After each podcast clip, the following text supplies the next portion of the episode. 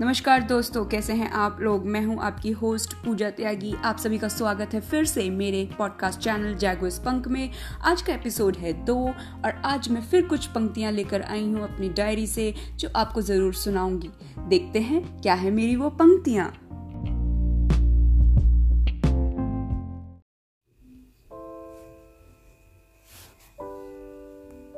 I have written this poem when my grandmother chose her path. to heaven. I've written this in March 2016. This poem says about my journey when I used to visit her in Delhi.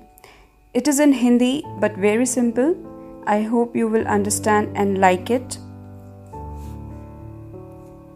वो उनके हाथ के लड्डू और आम का अचार वो मीठी सी बोली और मीठे पकवान वो उनकी सिलाई मशीन और मेरी नई फ्रॉक का जुगाड़ वो नानी की सहेलियाँ और बनी उन सब की शान।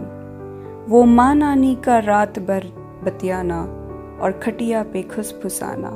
वो रीति रिवाज में माहिर और ढोलक पे ढंग ढाक वो सोफे से फेवरेट न्यूज़ उनका और चाय के साथ ब्रेड खाना। वो भरोसा उनका और मेरी नानी का प्यार आज आपको बहुत याद करते हैं। आप जहाँ भी हैं, खुश रहें। Thank you.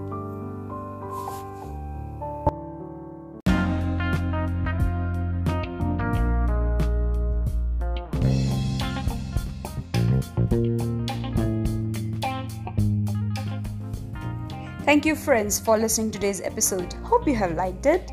Keep showering your love and support on this channel. Stay tuned for my new poems. Stay home, stay safe, stay healthy. See ya, namaskar.